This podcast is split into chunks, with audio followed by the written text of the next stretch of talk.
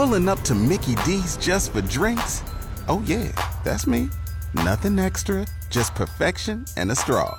Coming in hot for the coldest cups on the block. Because there are drinks, then there are drinks from McDonald's. Mix things up with any size lemonade or sweet tea for $1.49. Perfect with our classic fries. Price and participation may vary, cannot be combined with any other offer. Ba da ba ba ba.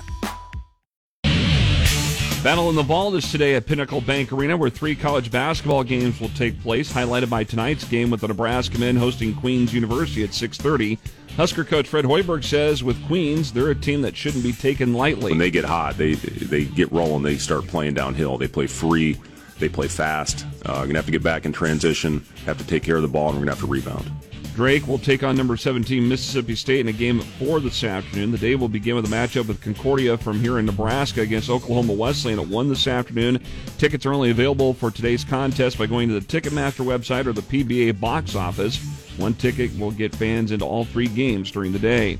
The Nebraska women's basketball team is picking up two votes in this week's AP Top 25 rankings.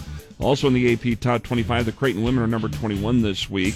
Husker sophomore Alexis Markowski is the Big Ten Women's Basketball Player of the Week, following her 22 point, 10 rebound, 3 block performance in the win over Wyoming on Sunday.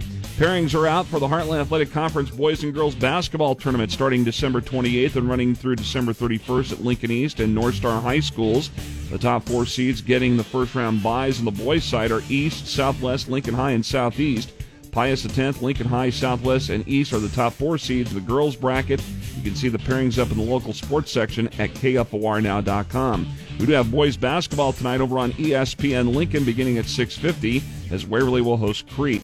The final AVCA Top 25 poll has the Nebraska volleyball team finishing ranked ninth. Creighton is at number 21. National champion Texas is number one.